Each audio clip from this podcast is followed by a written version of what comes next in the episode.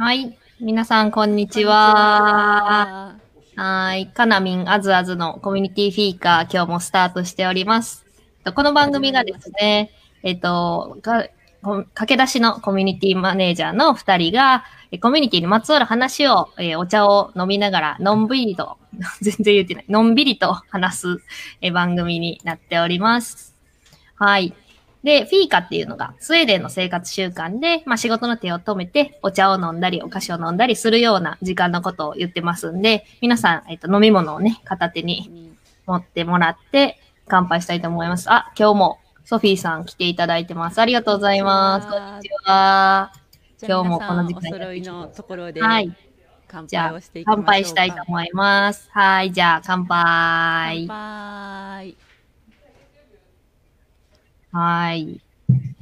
さて、もう、えっと、昨日ですね、私がですね、うんえっと川原あずさん、コミュニティの教科書っていう本を書かれた、えっと、ファシリテーションとか、まえっと、モデレーションを、えーされるか、えっと、川原あずさんの47ナーズという番組に、えっと、出させていただきまして、えっとモデレーターとしては結構、まあ、それなりに大きな舞台に顔を出させてもらったというのが昨日ありました。いやー、あずさんお疲れ様でした。いやー、結構緊張した。でした。ですよね。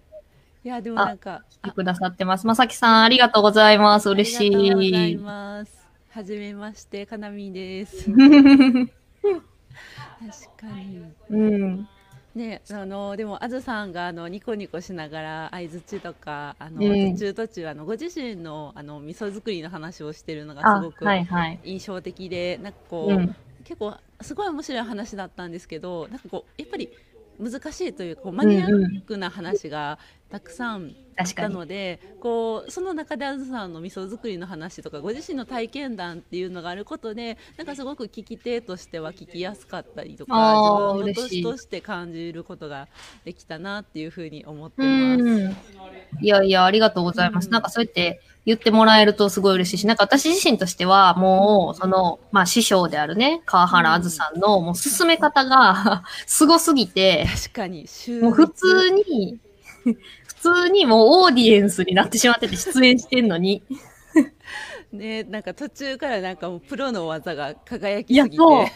なんか逆にすごい良かったのは、やっぱり同じゲストの、に対して、その師匠がね、どういう準備をしてるのかとか、おー。どういう、こう、構成で、うんこう、この番組を進めてるのかみたいなのが、まあ私自身もやっぱりゲストのこと調べていろいろ質問とかも考えてたので、あ、ここでこの質問立つんかとか、なんかそういうのが分かったんで、まあ、そのね、完全にこう、私としてはもうちょっとこう、前に出なきゃいけなかったなと思った部分。反省点はね、すごいあったんですけど、まあそういう師匠の技をう、ん。こう、隣で間近で見れたっていうのは、すごい貴重な機会でした。ステージ上で学ぶっていうのはねすごい、うん。またとない機会ですよね。そうそうそうそうそう。だからまあ、ね、多分オフラインやったらそこまで余裕なかったかもしれないけど、まあオンライン、えオオンラインやから、まだそういう余裕もありながら、確出れたかにので。確かに。なんか実際のイベントでも観客が2 3 0人わーって並んでるところで。だったらもうそれだけで緊張しちゃうかもしれないですけどね。なんかオンラインだと今こうやって話してる感じの、まあ、延長なところもあるしあの対面してないっていうところで、うん。なんか半分なんか学びのうん。こう感覚持てるとそうそうそう。はい。すごい貴重な機会で。う。ん。次ね、えーっと、そうなんです。11月の26日に、今度はカナミンが、あの、47ナーズという、その川原あずさんの番組の方に、私と同じようにアシスタントで出るので、皆さんぜひ見ていただきたいと思います。ぜひぜひ。ちょっとあずさん、はい。あのさ後であのアーカイブを見ながら一緒にうん。どんな質問を考えてきたのかとか、ちょっと答え合わせだったりこう 意識したこととかあの聞かせてもらえたらいいなと思うので、ぜひそうね。ぜひちょっと特訓を特できればと特訓。特訓をちょっと、うーん。わかりました。かなみんにどうぞお願いします。はーい。いや、がまあでも一緒に頑張りましょう。はーい。あ、堀越さんも来ていただいてます。ありがとうございます。あ、すごい。そうそうそう。セ47ナーズね。そう、ねソフィーさんいてくれてね、すごい嬉しかったですよ。ねえこうやってね、なんちょっと、うんそうそう。そうそう、だいぶ安心感もあるんで、はい。なので、カナミンの11月26日をお楽しみに。していただけたらと思います。はい、あの告知ができましたらお知らせさせていただきます。はーい。っていうことで、じゃあ今日のゲストをですね、今日もお呼びしたいと思います。今日もね、あのもう我々のコミュニティ仲間っていうことで、まあいろいろ話を同士ね、ほんと同士ね、あの盛り上げていきたいと思います。じゃあまあ早速ご紹介したいと思います。はいえっと、株式会社サードプレイスと株式会社マスターピース2社を経営されている吉永亮さんに今日はお越しいただいてます。はい、吉永さんどうぞ。ここんにち。はこんにちは。聞こえますか？聞こえます。あれ？なんか緊張してる？いや、全くしてないです。そう、なんか硬くない？よろしくお願いします。はい、お願いします。さ最初にじゃあ、りょうさん、ちょっと簡単に自己紹介を皆さんにお願いします。えっと、はじめまして、吉永亮と申します。えっとですね、僕は今、えっと、株式会社サードプレイスという人材紹介会社と、えっと、マスターピースというですね、まあ、両山泊というコワーキングスペース、イベントスペースですね。こちらを、えっと、やらせてもらってます。大阪の福島の方に、まあ、拠点を置いて、今ちょうど1年ぐらい経ったんですかね。で、やって、やらせてもらってて、コミコミュニティ、コミュニティっていう、まあ、キーワードで、うん、すごい、すごすごいよ。もうなんかね、もう大盛り上がりです、オーディエンスが。コミュニティっていうまあキーワードで、なんかただ単にコワーキングとかシェアオフィスをなんかやるっていう感覚ではなくて、なんかコミュニティっていう形で、いろんな人がこうまあ緩くなったり深くっていうところ、まあ、つながれるような場所になれるように、今、まあ、宿泊しながら楽しくやってるっていう感じです。よろしくお願いします。ありがとうございまありがとうございす。ます。で、実いや、すごいもう。際両山泊、うん私たちあの二人とも行ったことがあって、なんかスタートの時から見ているので、いや、本当に、両山泊ねね、すごい本当に、なんかできた時もね、ちょうど1年前ぐらいですか、できて。ねうん。はい、去年の10月にうん。レセプションパーティーですね。9月末懐かしいなぁ、行ったなぁ。受付手伝いましたね、私。そうですね、アンさんに受付し受付していただいて、うん。120人、延べ120人ぐらいいらっしゃって、ね。うんてんやわんやその時はね、机とかもね、なかったんでね、そうそうそう。何もない、普通のなんか倉庫というか、うん。その場所にお寿司頼んでお酒飲んでみたいな感じでね、たくさんの方来ていただいて、すごい嬉しかったの、今でも覚えてますね。うん。ねえ、なんか、その時から、なんか、うんこう、この1年で、かなりなんか、机もすごい、まあ、ね、席のパターンもたくさんあって、ね。内装もおしゃれになってきて、内装もすごいおしゃれだし、なんかファシリティもどんどんこうね、飲み物だったり食べ物だったりっていうのもどんどん揃えていってっていう形で、なんかもう目まぐるしい進化を両山泊は遂げてるなというのが、ね。私が見てて感じるとこ確かに進化型コワーキングっていうね名前でやってらっしゃるのが伝わってくる感じで、なんかやってみて思った、なんかやってみて思ったのが、なんか進化型って最初つけたのは、なんかうん。これから、まあ最初今ないところからスタートしてるんやでっていうのを、まあなんか自分たちにも言い聞かすためと、ああ、あのーまあ、関わってくださる方に、なんか一緒に育てていくような場所、育ててもらえるような場所になれたらいいなと思ってて、なんか、まあ、最初行った時、最初レセプションパーティー行った時は、なんもなかったけど、なんか1ヶ月後行ったら、なんかちょっと、まあ、豪華にじゃないですけど、なんかファシリティ増えてたりとか、うんまあ、。人も増えたり、仕組みが増えてたりみたいなのが、なんか進化してる。まあ、ちょっとでもいいんで、進化してるなって思ってもらえるような場所になりたいなと思って、うん僕は今やってて、まあ、実際ほんまにその通りになってて、まあ、ちゃんねと、まあ、ある程度お金も、まあ、つぎ込みながらですね、うんうんうん。植木買ったり、植木ちゃうわ、観葉植物か観葉植物買ったり、うんなんか壁紙買ったり、うんカーペット買ったりみたいなのが、まあ、ほんまにゼロからやってるのはすごい楽しくもあり、なんかみんなで育ててる感じは、僕らはなんか勝手に持ってたりしますうね。うん。いや、めっちゃその感じはすごい伝わってくるというか、なんか、みんなで作って、あの形が出来上がってるし、まあそれがなんか結構、やっぱりりょうさんの周りにすごいたくさんの人が繋がってるっていうのが、にいつも見えてるので、きっといろんな方が関わって完成されたものなんだなというのが、本当に伝わるような場所になってますね。うありがんとう。ございます。まあでもこれからもね、まだまだ続くんでね、そうね。1年でこれぐらい、まあなんかできて、まあ、次、何なんやろうなっていうところを考えたら、もっと人とか、うん。新しい仕組みとか、なんかもっとみんなのこう事業が成長できるような場所にならないとなっていうのは思っていて、まあ、ただ単になんかこうみんなでワイワイするだけの場所ではなくて、なんかもっとみんなで成長できるような場所にうん。なれたらいいなと思ってます。うん、うん、うん、うん。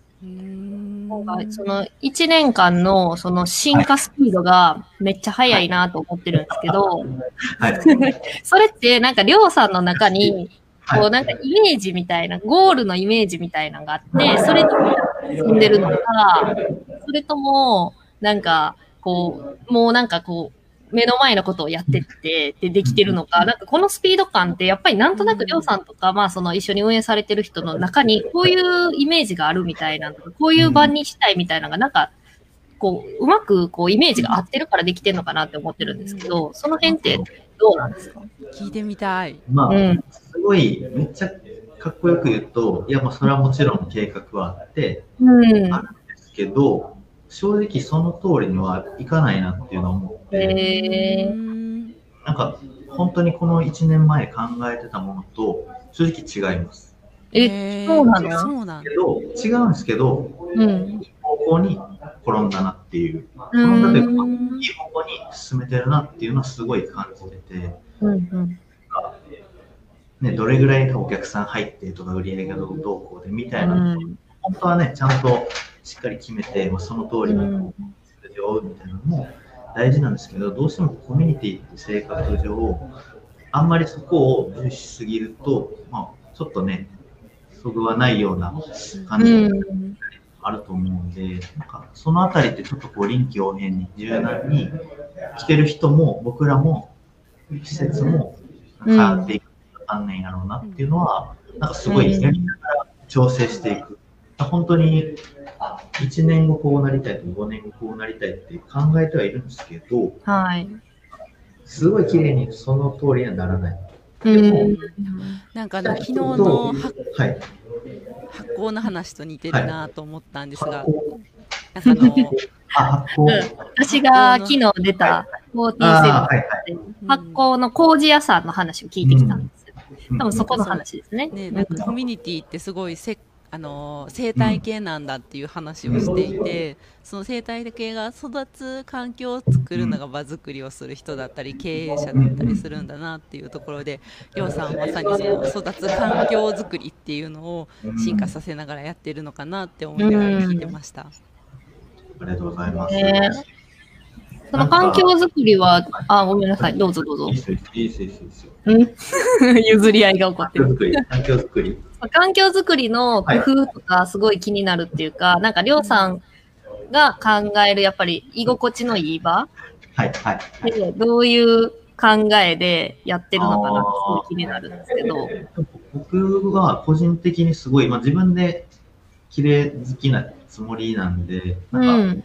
やっぱりなんかちゃんと快適な場所を作りたい大前提でうん。それって場所だあと施設的なそのファシリティの部分だけじゃなくて、えっと、例えばなんか声かけてもらえるとか、うんまあ、そういうこととかも一個ファシリティ、もうほぼファシリティの一つだなと思っていて、なんかそういう風な工夫っていうのはなんか常にしながら、それこそお客さんになんか困ったことないですかとかっていうのをもうふわっと毎日ぐらいの感じで聞く。初めて来た人にも、なんかどうでしたみたいなのも聞く。それがまあ、うんうんうんでもなんかまた会った時でもいいですけど、とりあえずちゃんとコミュニケーションを取り続けるっていうのが、僕は大事かなと。うん。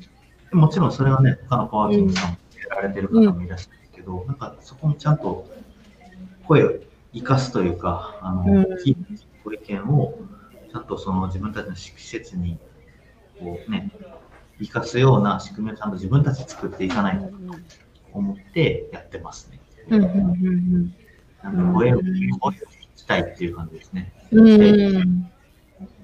確かになんか、オンラインでもオフラインでもすごい大事というか、やっぱりそこにいていいんだみたいな気持ちって、うんそこの人になんか声かけてもらって、なんか、こうね、親しくしてもらった時に一番感じるんで、やっぱり大事ですよね、コミュニケーションってね。うん。また来たくなるとか、なんか、うんなんか良かったなって、プラスのイメージで帰ってもらいたいなと。まあもちろん行ける時もそうですけど、うん帰る時にあそこ行って、なんか良かったな、楽しかったなって、ちょっとでも思ってもらったら、まずはいいなと思って。まあ、その後ね、なんか一緒にお仕事なり、まあお友達になったりっていうところはね、その後つなげていくのは多分自分たち次第かなと僕は思ってる。うんうんうん。なるほど。私もあの同じようにコワーキングの運営とかに関わってるので、なんかすごくあのそれ共感するところだなって思うし、自分も大事にしていきたいと思ってるところなんですが、ここで実はちょっと一つ質問が来てますね。で、こんな感じすなんですごい。そうなんかいろんな人があのコワーキングのお客さんとしてはいらっしゃるので、あのこちらからこう声かけやすい人と、あちょっと、なんというかこう声かけづらいなとかこう壁を感じてしまう方も中にはいるかもしれないんですけど、なんかそういう人とかが来た時って、りょうさんどうされてるんですか？僕は一番最初に、うん、そう思わないように、一番最初来た時に、初めましての時に、ちゃんと話し込まないと、その壁って、まあ、すごい、いきなりこう壁できちゃできちゃうともう。確かに。超えにくいのかなっていうのを僕は思っちゃうタイプなんで、なんか僕ら最初に絶対面談という形で、まあ、面談ってなんかね、偉そうですけど、まあ5分、10分ちゃんと、なんかどんなお仕事されてるんですかとか、なんかどこから来はったんですけども、どんうんなお仕事なり暮らしなりされてるんですかみたいなのは、まあコミュニケーション取ったらうん、なんかヒントはいっぱいありますよね。確かに。かけるヒント。ん。なんなんかか最初のはい。仲良くなる段階でお互いのことを聞いたりとか、うんなんかその人に興味を持つ接点みたいなのができたら話しかけやすくなるし、そうですよね。なんかお互い、あの顔と、ね、関係が分かる感じになりますもんね。うん、そうですね。うんうんあとは、それこそ、うん多分タモさんさっきあのメッセージ書かれてたように、多分ずっと関係性ある中でも、ちょっとずつ距離感が遠くなっていったり、うん。あ壁ができていくパターンも絶対あると思っていて、ーうんうんうん。すごいあるあるだと思うんですよ。僕はもう SNS をフル活用するかな。あー、確かなんかに。Twitter とか Facebook とか、別にまあ、ね、なんかいろいろ SNS で今いくつでもあると思うんで、まあ何、何かつながると思うんですよ、こんな時代なんで。うんうんうん時に、なんか昨日こんなとこ行ってたとか、最近こういう考えしてはるとかっていうのは、いくらでも情報って拾える時代やな、うんうん。めちゃくちゃ楽しい時代、かつ面白い時代やなと思ってて、なんで、なんかそれも話すきっかけになるんじゃないのかなと思います。あ確かに。ーうんうんうんなんか嬉しいですよね。そういう風に話しかけられた人もね、あ、なんか見てくれてるんだって思うと、なんか悪い気はしないというかうん、自分が発信してることに反応もらえるってね、嬉し喜んでいこと。もらえると思います。うん。そうだってですよ興味持ねっ。て、こっち持ってますよっていう、ちゃんとね、アピールというか、アピールというかね、ちゃんと興味持ってるんで、うんうん話しかけたいとね、多分タムさんも思われてると思って、うんなんでね、それはちゃんと言葉にして、まあ、ウェブなり、オフラインでもオンラインでも、なんか伝える努力をしてみたら、なんか一個壁は、ちょっと、ちょっとぐらいは薄くなるかもうんしれない。そうですよね。なんか私もなるべく最初の段階であのこうコミュニケーションすることと、その時になんかもう Facebook やってますかとか Twitter やってますかみたいな感じで聞いてしまって、そこでこうつながるとなんかこう継続的になんかこうネット上で関係が続くので。そうですね、なんかその方が今何してるのかとかっていうのがすごい聞きやすいなって思っていて、うんあのめちゃくちゃやりやすい時代ですね、ねそういうのも。うん、そうですよね。取りやすい時代だからこそ、だからちゃんと、まあ、話しかけるのも、ね、大事ですよね。うん。ねまあちょっと私いろんなコワーキングを見てるので多分施設の関係上多分そのそれぞれの施設によってのこう会員さんの距離の取り方っていうのがあの違うと思うんですよね。うんなのでとか、まあ、地域性みたいなのがあるかなと思うんですけれども、なんかどっかそのなんかその方のことを知るきっかけとかっていうのをあの聞いてみるなんか接点を持つポイントっていうのを、うん。なんか最初の段階とか、なんだろうあの入会アンケートの段階なのか、何かでね、うん。取っていったりするっていうのがね。はい。いうんうん。なんかいんじゃないかな今月から始めた取り組みとして、LINE アットの登録するときに、なんかどういう目的で来られたんですかみたいなのを選択肢形式でやってたりっていうのをなんか入れました。そしたらなんかうん、普通に勉強しに来たとか、えっと、友達、友達じゃない、えっと、知り合い作りたいとか、うん。なんかなんか目的を知るっていうのがすごい大事だなっていう、すごい最近うん。今までなんとなく、あ、なんか来てくれたんやぐらいでありがとうぐらいしか思え思えてなかったのが、もう一歩踏み込んで、こういう目的で来てはるっていうのを知るっていうのが、なんか一個大事かなと思ってて、うんうんうんうん。メッセージでね、あの SNS やってない方ばっかりね、コメントを、ねそうですね、いただいてると思うんですけど、まあ本当に最初にやってるか、最初に SNS やるか聞くのももちろんですし、もっとちゃんとこうアンケート的に、別にね、テンプレートでもいいと思うんで、まずは聞いてみるのも大事ですよね。うん。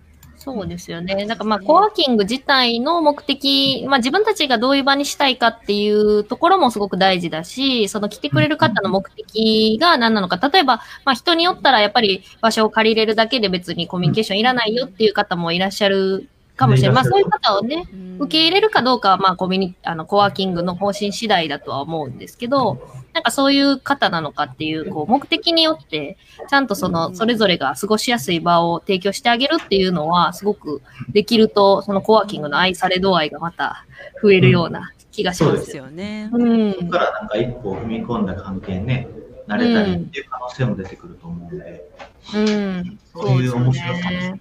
うん。楽しみ、なん楽しみながらやったら面白いと思います。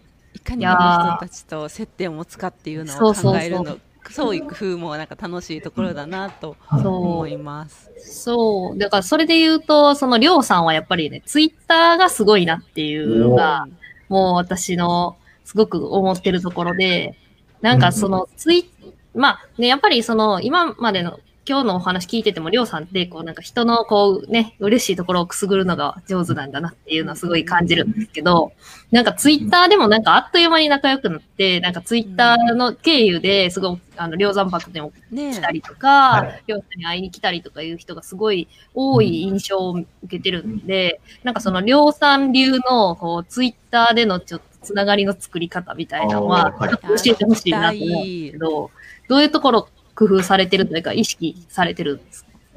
そうですね。なんか僕、ツイッターでも、まあツイッターというか、うん。まあオフライン、あオンラインか。うん。オンラインでもオフラインでも、もう本当に同じ社会、一緒だなと思う、実生活と一緒だなと思ってて、例えば、なんか挨拶するとか、うん。お礼言うとか、なんかうん。聞きたいことをちゃんと答えてあげる、まあ、答えるとか聞くとかっていうコミュニケーションを取るっていうのが、なんかすごい基本に立ち返る大事かなと思ってて、ツイッターやからこれはしなくていいとかってあんまりないと思ってて、僕はちゃんとフォロー、フォロワーになったら、DM で挨拶必ず送ってるとか、まあこういうものですっていうのを送ったりしてますね。いや、それで、こういうもんですっていうのを単純に聞いて、そのフォロー、フォロワーになったらこういうものですって DM を送送ってますってね、なんかさらっと言ってはるけどね、なかなかそれでやってる人いないと思う。ねすごいすごいなと思って。逆に、逆に僕、フォロー、フォロワーで、むしろそこからコメントとか、うん交流とか始まってくると、僕逆に気まずいですね。なんかあ、そういうのらしいです。なんか、あ、まあ、ふわっと始まるのはいいと思うんですけど、なんかちゃんと挨拶したいなって思っちゃうタイプですね、僕うは。ーん。いや、なんかそこが、なんか多分、すごい嬉しいし、そこでなんかちょっと一回、なんかパブリックな関係というよりかは、こう、ちょっとクローズドなところで、こう、一対一で話したっていう、なんか、こう、小さな絆みたいなのが多分生まれるんかなって気がしてて、うんなんか心理的なハードルが一気に下がるような気がする。うんなんかコメントとかもしやすくなりますもんね。うん、うんそう全然変わりますね。うんいやー、そうですよね。本当に繋がってた方と、なんか、うん。こう面白く、面白おかしく交流したり、別に面白くあのするって、今別にオンラインオフ、あオフラインか、オフラインで会うとかっていうのも一個面白いなと思って、うん。うん。へもうーすぐ面白面白そうというか、なんかお互い気合いそうやなと思ったら、うん。今日もまさねにお一人お会いさせていただいて、すごい一日一人は絶対会ってるみたいなレベル。ぐらいでね、うん。すごい僕刺激的やなと思ってて、ななんか絶対自分が普通に生活したり、普通に仕事してる中では出会えないようなつながりで、確かに。Twitter とか Facebook とか、こう SNS にはうん。どんどん出てくるかなと思ってるんで、うん。なんか自分を活性化させる感じになってるかなと思ってます。なるほどう。んなんか、この、なんか、こう、会ってみたけど、なんかちゃうなとか、なんか変な人やったみたいな経験はない、ないんですか？それは。というか、別にその、なんか、このままでずっとすごい深い関係別にならなかったとしても、別うん。にいいかなと思っていて、うんあそれよりもなんか何年後かにね、なんかまたご飯行ったりとか、別にうなんか、ん。会場でね、交流し続けて、なんか面白く転ぶ可能性もあるんで、別確かにね一期一会でさようならではないかなと思ってるんで、うんうん。いや、いい視点ですね。う。んんどう動くかは自分次第かなっていう感じですね。うんうんうんうん。確かになんかこう、ね、目の前の人、今のなんかギブアンドテイクというか、うん損得感情でやっぱり見てしまうと、もしかしたらいつか、まあお互いにね、こう、助け合える日が来るかもしれないのに、なんかそこを、こう、今だけの目線で断ち切ってしまうのはとてももったいないうかそうで、すね。うんそうなんか5年後の自分も絶対違う、違う可能性ある。違う、ね違う。自分自身が変わってるかもしれないので、うんうんお互いなんか成長というか、時間が経って年齢重ねた5年後とか10年後にあったらもっと面白くなってるとか、全然あり得ると思います。うん。うん多分うん俺たちが変わってると思いますし、ね、その時になんかまた面白い話できたらええんちゃうかなぐらいの感覚で会う方がいいとす思います。ごい。うん。なんかそれはすごく面白い視点だなって思います。なんかそのりょうさんってやっぱり本当に人に会う量とかいろんなことをこう SNS でこう情報もあのインプットし、あのアウトプットする分インプットされてるなっていう印象なんですけど、なんかこうインプットが多いとなんていうかこう自分の軸が強くないと自分のこう自分自身みたいなのがないとこうその情報とかインプットとか人とのその影響いい意味でもあの悪い意味でもこう流されてしまうところっていうのがなんかどうしてもこう刺激的な分起こる可能性があるんじゃないかなというふうに思っていてでもなんかりょうさんはすごくこう人に会えば会うほどこううん。夢に近づいていくというかやりたいところに向かっていくっていうすごいこう印象があってなんかそれってなんか私はりょうさんが自分の中にその強みを持ってるからじゃないかなとか自分のなんか軸っていうのがはっきりしてるからかなっていうふうに思っていてなんかそういうなんかこう人と関わる自分の軸みたいなのとか自分はどういうありたいのかみたいなのをなんかこうどうやって見つけられたのかなとか自分のスタンスとかっていうところなんですかね。なんそこをすかごい聞いてみたい。はい。僕人とお会いさせてもらうときに、やっぱ絶対学ぶ姿勢って絶対いると思ってて、うんう自ん。分が知らない人生というか、自分が知らないことをされてる方がほとんどじゃないですか。多分うん。99.9%以上僕は全然知らないあると思ってて、ということは、やっぱり相手から学ぶ姿勢とか、なこの人のなこんなとこを盗みたいとか、まあ、人間的なところもあれば、情報的なところもあれば、なんかね、仕事のやり方とか、なんか何でもいいと思うんですけど、なんかこの方の、なんかこの部分をなんか真似れるようにみたいなのは、なんか僕は考えながらやってるつもりですけど、まあ、全部がね、そういううまいうまいこといかない時もありますけど、うん。やっぱり年齢とか、なんか役職とか会社、うん大小とかね、なんかそういうのを置いといて、なんか人としてまず接するのが僕は大事かなと思ってって感じですね。いやー、すごいな。なんか、私は、なんか結構、オンラインミーティングでも1日3つぐらいいると結構ヘトヘトになってしまうタイプなんですけど、なんか、りょうさんは、なんかその倍どころか3倍、4倍ぐらいの人に、ねなんかずっと毎日会ってる。会ってるような気がするから、なんか疲れないのかな、みたいな、すごい気になるんですけど、どうですか？自分の体感として。うんめっちゃ疲れます。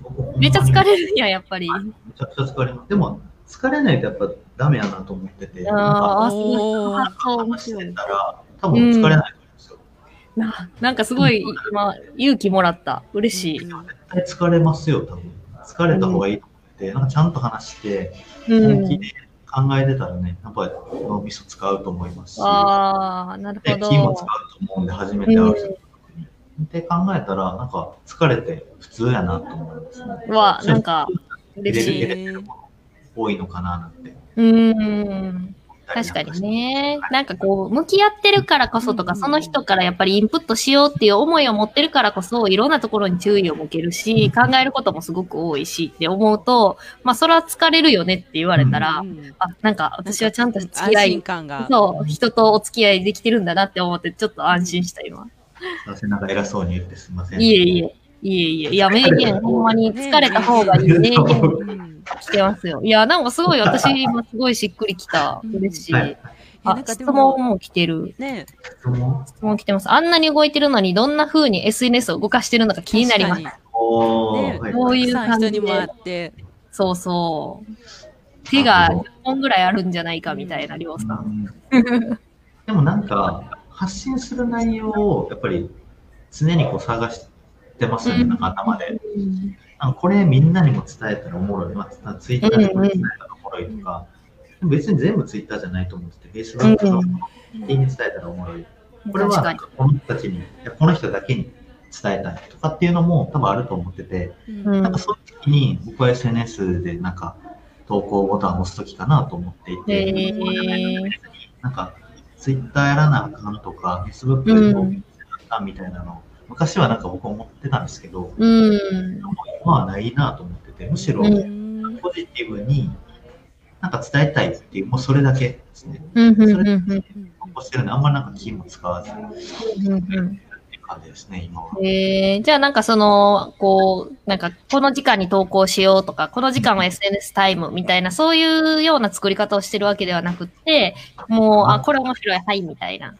うーん。うん面えー白い。昔は確かに何時にこれしたらどうこうみたいなのあるじゃないですか。うんなんか反応がいいとか。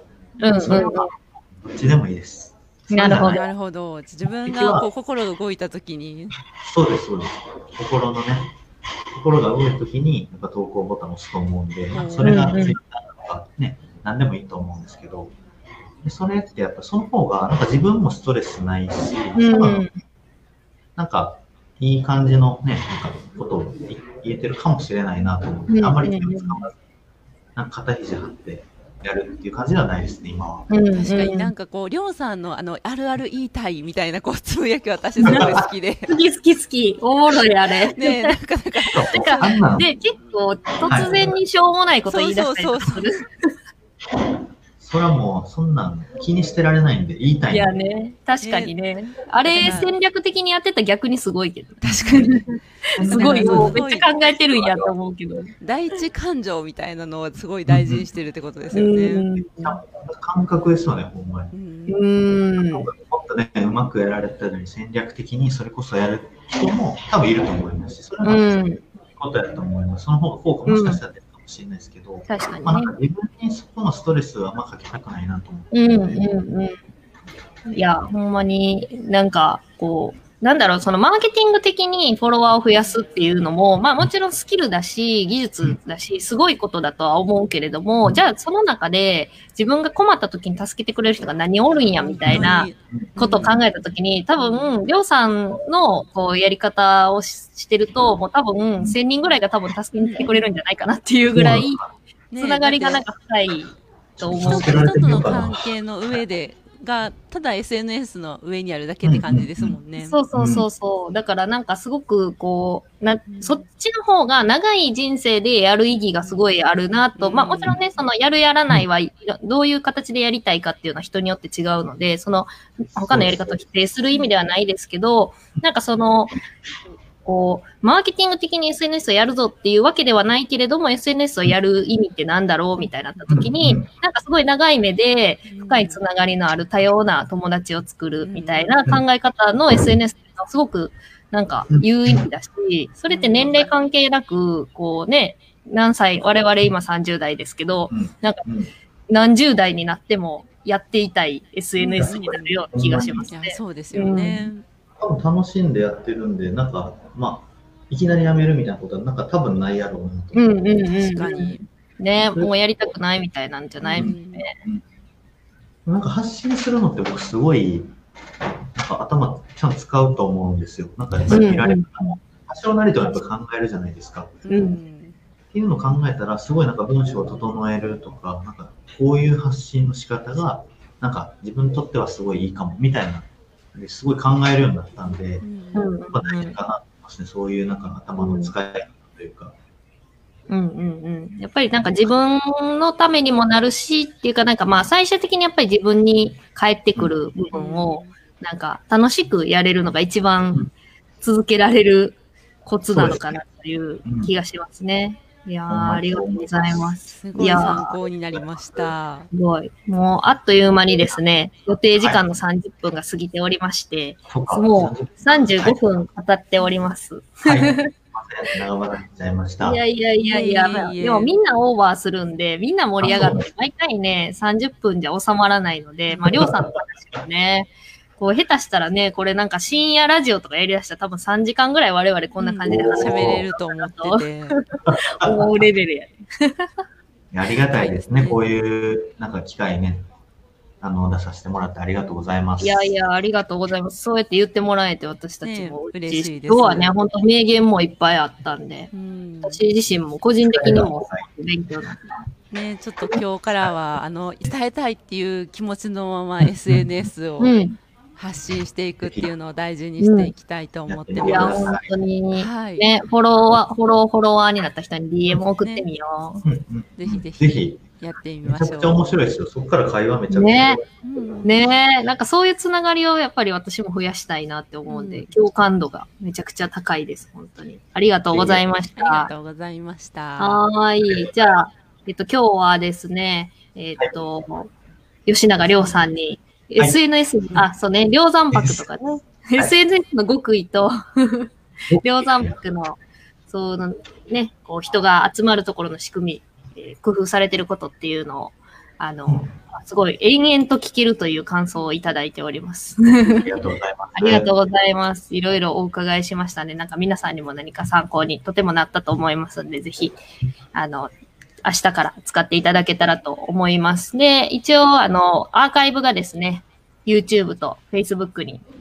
はい、りょうさんこれ残り続けますんで、わかりました。はい、あの、いろんな方に、りょうさんからの格言として、うん、シェアしてもらって。あ、よかったです。よかったです。はいありがとうございます。また Facebook、YouTube で皆さん見ていただけたらと思います。で、また来週ですね。はい、そうそうそう、感想もコミュニティフィーカーのはい、お待ちしてます。投稿お待ちしておりま。す。はい。やりたかったやつね、これね。やりたかった。こちらまで。はい。ではまた、えっと、来週もですね、16時半からゲストをお招きして、えーコミュニティ来週はどなたですか？来週はね、今調整中でシークレット、ございます。シークレット。はい。シークレットでシーク。レットです。まあ結構ね、いあの、呼びたい人の候補がうじゃうじゃおるということでですね。はい。ウェイティングリストがね、いっぱいいらっしゃるのウェイで。ティングリストああ。りょうさんの紹介もぜひお願いします。あの、私出たいみたいな人たちもお待ちしておりますので、ぜひ、はい、ご要望をお待ちしております。はい。じゃあ今日は、えっと、これにて、えーコミュニティフィーカ終了したいと思います。今日もご視聴いただいてありがとうございました。ありがとうございました。はありがとうございましたじゃあねー。